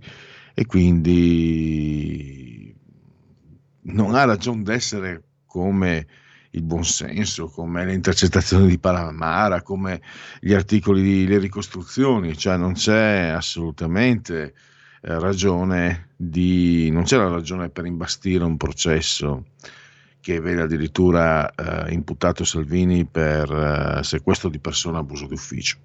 Allora, per il momento ancora qualche istante non Mm, mi risulta che ancora Francesco Borgonovo non ci sia, intanto potete in condivisione eh, fe- pagina Facebook della radio, RPL, la vostra voce, la vostra radio, chi si abbona a RPL campa oltre cent'anni, meditate gente, meditate.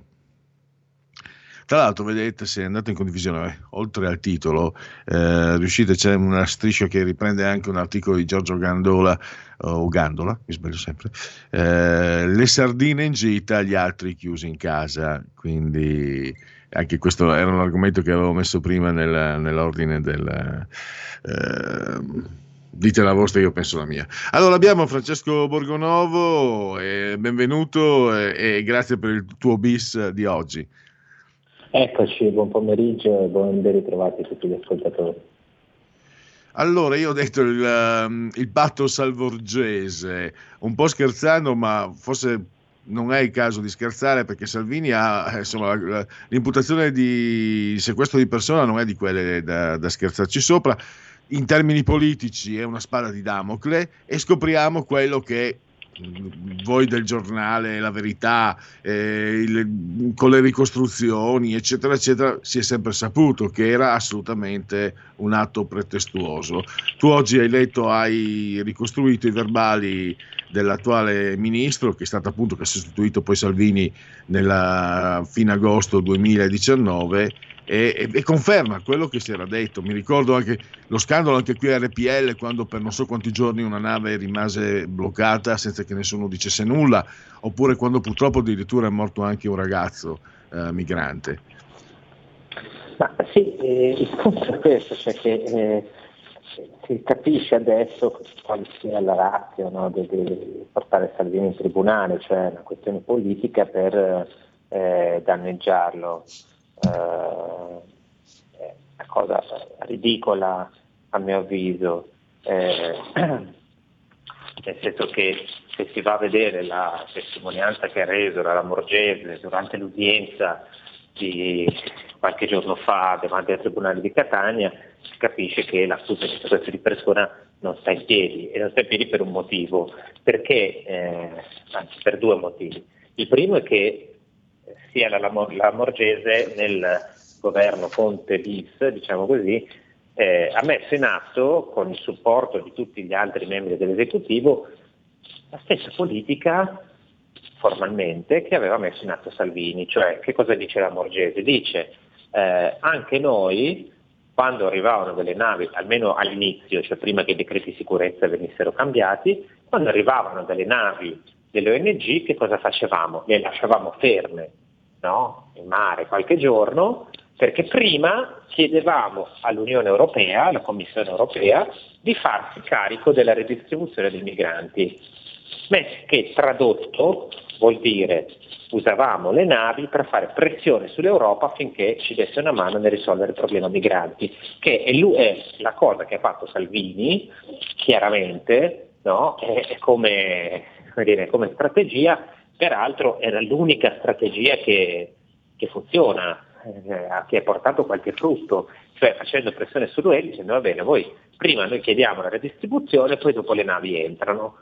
Non, ci sono navi, ad esempio l'Ocean Viking che viene citato un caso relativo al 2019 che rimane eh, tra la richiesta di sbarco e l'effettivo sbarco passano nove giorni. E Salvini per il caso Gregoretti è stato processo perché ha tenuto cinque giorni queste persone. Ora capite che magari Salvini l'ha detto in un modo diverso e ha rivendicato questa strategia politica, no? E per questo è stato accusato di sequestrare la gente per ricattare l'Europa. Cioè, è una cosa assurda. Non solo, la Morgese dice anche un'altra cosa, dice ma tanto le navi dell'ONG non hanno problemi se rimangono qualche giorno in mare fuori dalle, dai porti italiani. E il motivo è semplice, perché sono navi attrezzate che infatti vanno cose, vicino alle coste libiche, fanno un'operazione di recupero e poi non è che tornano indietro, no? Non tornano indietro subito, eh, passano alcuni giorni, aspettano di essere piene e poi ritornano. Quindi il problema non si pone se non potessero aspettare farebbero un recupero e subito tornerebbero indietro o tornerebbero in Italia o farebbero richiesta immediatamente. Invece non lo fanno, quindi vuol dire che almeno un po' di gente la possono tenere per qualche giorno. Quindi il problema dove sta? Poi c'è la testimonianza di Di Maio nella stessa sede che dice sì, in effetti era una linea condivisa, quella di fermare e poi chiedere all'Europa era una linea condivisa da tutto il governo. Cioè, adesso lo dicono, però questa gente ha votato per mandare Salvini a processo. Che stavo pensando, Francesco, la gravità no, di, di, queste, di, questa situazione.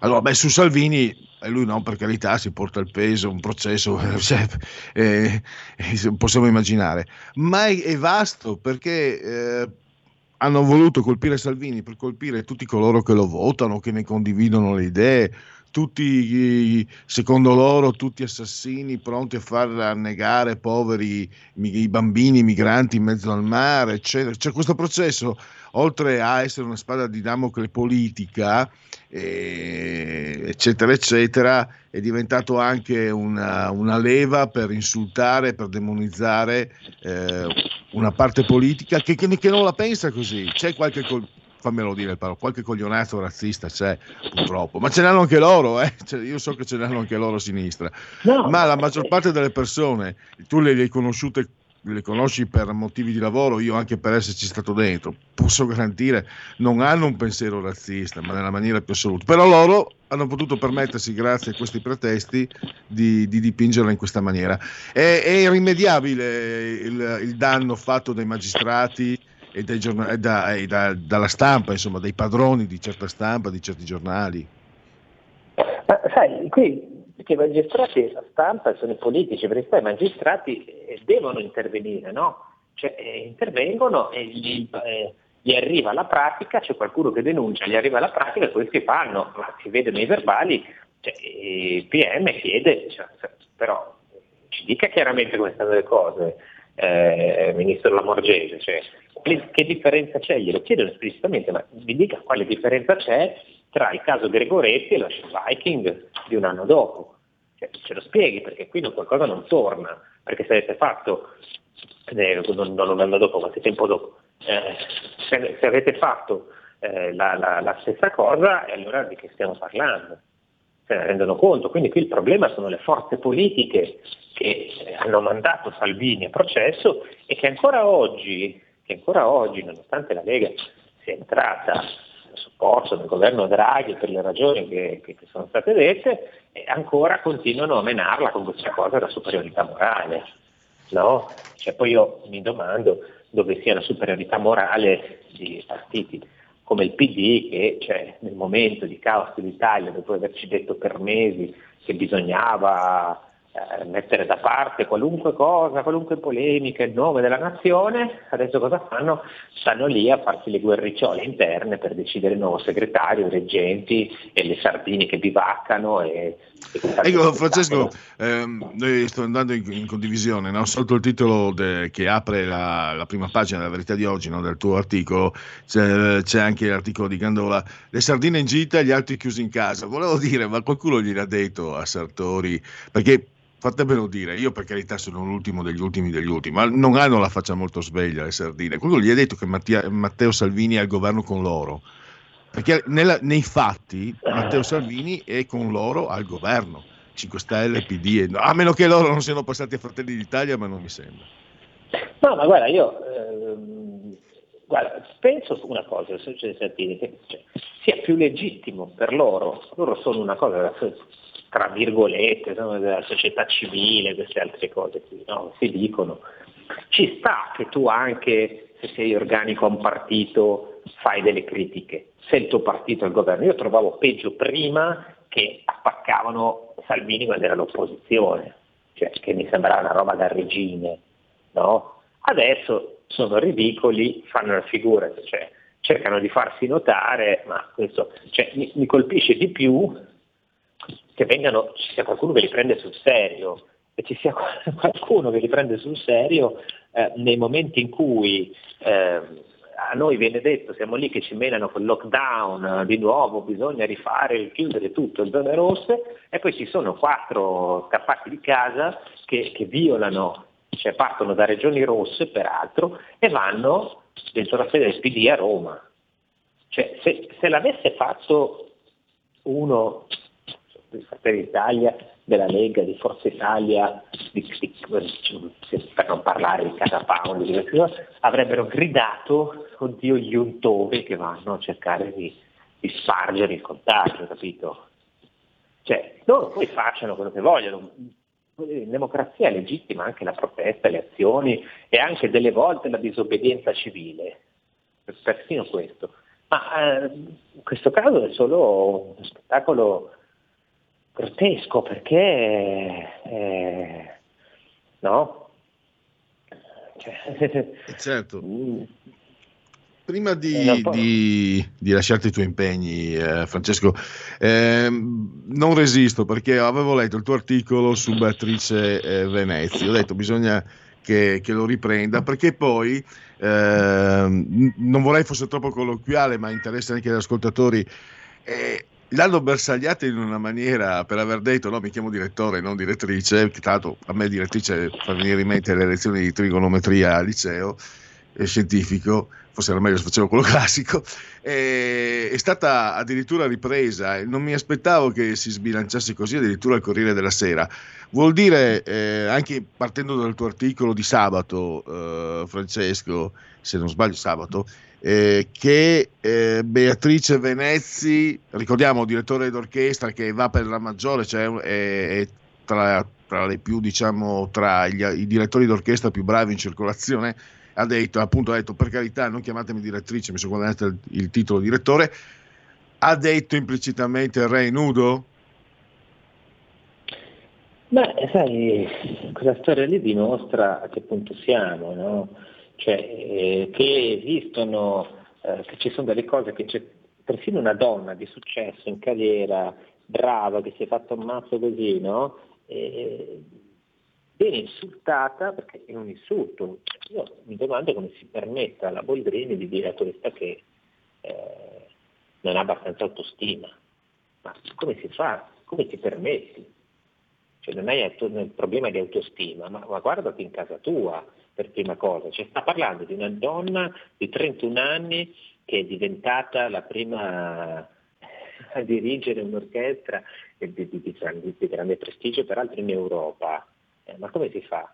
Cioè, eh, è veramente eh, tra l'altro dimostra... si vede che se ne intende eh, non so se te lo ricordi Francesco ma Laura Boltrini forse se ne intende di autostima perché circolava qualche anno fa quando lei era ancora eh, presidente della Camera un video qui a Milano era agli inizi della sua esperienza e a un certo punto il giornalista le, domanda, le fa delle domande sulle dichiarazioni di Salvini e hai visto, l'hai vista paralizzata e in parte la sua portavoce segretaria che le ha ripetuto più volte sorridi, sorridi, sorridi, cioè come una marionetta a cui viene attaccata la spina o acceso, o acceso l'interruttore. Eh, che non è segnale propriamente di, di, grande autostima. Io tra l'altro me ne intendo di, di scarsa autostima, io sono un, sono un, campione regionale di bassa autostima, quindi capisco, però mi sembra che francamente appunto vedendo eh, Venezia, vedendo Boldrini, ti viene in mente una persona realizzata, forte da una parte e una no dall'altra, che forse ha strumentalizzato molto certe situazioni, no? Sì, sì, guarda, io non lo so, credo che certe persone prima di aprire bocca dovrebbero contare fino a 10 e poi ricominciare a parlare a proposito di autostima. Il problema poi non è che c'è qualcuno con poca autostima, è che c'è qualcuno che ne ha troppa. E, e, e più che autostima lì è arroganza, capito? Perché poi l'autostima in eccesso diventa arroganza e soprattutto diventa eh, censura quando si impedisce agli altri di parlare. No, è una cosa cioè questo è, come dicevi tu prima, il re nudo, nel senso, ecco, adesso abbiamo visto di che pasta sono fatti. Ecco, allora direi che per il momento possiamo concludere ringraziando davvero eh, Francesco Borgonovo, grazie per eh, il tuo bis, il tuo raddoppio, la doppietta qui a, ehm, a RPL, non era più Radio Padania, grazie ancora, risentirci a presto. Grazie, a domani. Grazie a tutti, eh, certo. grazie, grazie a tutti, a domani. La verità è che sono cattivo, ma questo cambierà. Io cambierò. È l'ultima volta che faccio cose come questa. Metto la testa a posto, vado avanti, rigo dritto, scelgo la vita. Già adesso non vedo l'ora. Diventerò esattamente come voi. Il lavoro, la famiglia, il maxi televisore del cazzo, la lavatrice, la macchina, il CD e l'apriscatole elettrico. Buona salute, colesterolo basso, polizza vita, mutuo, prima casa, moda casual, valigie, salottoli tre pezzi, fai da te, telequiz, schifezze nella pancia, figli, a spasso nel parco, orario d'ufficio, bravo a golf, l'auto lavata, tanti maglioni, Natale in famiglia, pensione privata, esenzione fiscale, tirando avanti lontano dai guai, in attesa del giorno in cui morirai. Genetriaci ricorrenze e commemorazioni del decimottavo giorno di ventoso mese del calendario repubblicano. Per i gregoriani 298 ne mancano alla fine. Brr. Per tutti è un lunedì, lunedì 7 di marzo, anno domini 2021-2021, come preferite. Ah! Ah, scusate, che ricordi. Joe Fraser eh, contro Muhammad Ali. Eh, ritornava Muhammad Ali dopo la squalifica per non aver voluto andare in guerra in Corea. Era il mio eroe, lo è stato, poi purtroppo la box è diventata circo. Speriamo che il calcio non faccia la stessa fine poi purtroppo mi sono trovato in un, in, un, in un, posto schifoso, in un luogo schifoso, in una scuola schifosa in quinta elementare dove anche le ragazze seguivano il calcio, ho dovuto a 10-11 anni ho dovuto seguire il calcio, dannazione, quel posto schifoso, ma ehm, io me lo ricordo questo, ve la racconto velocissimamente, ehm, vivevo con, con, i nonni e avevo messo la sveglia, avevo 7 anni, no, non 8, avevo 7 anni e avevo messo la sveglia alle quattro e mezza del mattino perché facevano la diretta, tutto il mondo parlava di quell'incontro di box, non è come adesso si parla solo di calcio e basta, questo le, le signore hanno ragione. E beh, faccio breve, io ho sentito la sveglia, sono stato bambino, bambinissimo, sei anni, sette, però per eh, andare giù da basso dove c'era la televisione dovevo attraversare un corridoio al buio ero troppo piccolo perché a casa di una volta aveva l'interruttore in alto e quindi non potevo accendere la luce e dovevo scendere eh, le scale al buio e avevo paura. Dicevo che Mohamed Ali non sarebbe mai stato orgoglioso di me. Poi il mio compagno di banco Andrea da Cortà alle elementari, eh, lui invece si era alzato col papà, aveva visto l'incontro e, e purtroppo mi disse che Mohamed Ali fu, fu battuto severamente, cioè, per molti ancora eh, l'incontro, l'incontro, del secolo perché Joe Fraser era davvero un pugile inaudito, anche se come Mohamed Ali nessuno, in qualsiasi sport e non solo nello sport. Allora, vabbè, vabbè, vabbè, eh, rimani a bocca aperta anche quando ti trovi di fronte, anche se andate su, su internet, Google Immagini, Rosso Fiorentino, siamo nella pittura manierista post rinascimentale, Famoso anche per essere eh, tifoso di Gianni Rivera, le sue intemerate con Gianni Brera, Oreste del Buono, ma è stato un grande scrittore, giornalista di sinistra, ma era bravo. Va bene? Il grande Walter Arnichiarico, Walter Chiari, come quando raccontava le barzellette era straordinario, ma è stato anche un grande attore, grandissimo in tutto, insomma, abbiamo amato noi delle nostre generazioni, siamo affezionatissimi al ricordo di Walter Chiari. È un po' è condiv- non ce ne vogliono i suoi, cioè, ha un figlio mi sembra, non ce ne voglia suo figlio che è anche simpaticissimo. E, eh, lo sentiamo anche un po' nostro Walter Chiari, noi della nostra come, come Ramondo Vianello, insomma, questi personaggi. No, no, Mike Buongiorno proprio no. Gianni Budget Bozzo, vi ricordate il, uno dei primi preti impegnati in politica, era sostenitore di Bettino Craxi. Giovan Battista Fabri, allenatore di calcio all'Anerossi Vicenza, il secondo posto nel 77, fu anche opera sua. Il grande teatro di Luca Ronconi e poi Offside, Bruno Pizzul, la sorella, quella brava, scomparsa, Lynn Ledgrave, l'altra è la trombona, questa è quella brava e non c'è più purtroppo. Considerato anche lui un pugile fortissimo, solo che rimase vincolato dai, mh, diciamo, uh, dai legami con il regime castrista e quindi non poté mai passare da, mh, al professionismo. Per molti... Ah no, scusate, ho sbagliato tutto. Eh, non, è, non è un... Non è Teofilo Stevenson, è Teofilo Cubillas, un grande calciatore sudamericano, partecipò se non sbaglio anche ai mondiali del 78, molto atteso. Poi nato sotto il segno dei pesci, Antonello Venditti e poi Gary Newman, che si chiamava Gary Webb, secondo molti Newman è per no human, non umano, eh, i Tubeway Army, musica elettronica più che godibile e poi mh, auguri a una grande collega che ha diretto Telepadania, che ha diretto la Padania, Aurora Lussana, augurissimi naturalmente a uh, lei. E poi fatemi leggere, uh, seguirà Rebelot, quintultima puntata, prima dell'eclisse del palinsesto, Marco Pinti, Alessandro Marelli, si parlerà come si chiudono di come si chiudono le storie e dell'importanza di salutarsi come si deve. Il Marciano Pinti e i fuochi artificiali che dalla prossima settimana quindi si sposteranno in riva al Tevere. Au, a Rovassa e. Non sta a scherzare. Ehm, volevo leggervi l'ultima, c'era anche un passaggio di... Eh, dis- allora, Mario scrive mi dispiace per il Pinti che ci lascia, mi raccomando che non diventi un'epidemia perché siete tutti bravi. Ciao Mario, troppo generoso. E poi, buongiorno eh, Fabio Vercelli, siccome c'è anche un DPCM che lo permette, vedi Sardine, perché chi vuole non si organizza e inizia a manifestare davanti al Quirinale, in primis quelli di Fratelli d'Italia? Troppo facile aspettare sempre il capopopolo, che poi deve prendersi anche tutte le rogne. Fabio da Vercelli. Quindi, in un certo senso anche quella, eh, quello fascista fu una, una, dire, una rivoluzione fatta senza, senza partito. Oh, non mi ricordo più, l'aveva... Eh, oddio, adesso una, una sovra... Non sono un...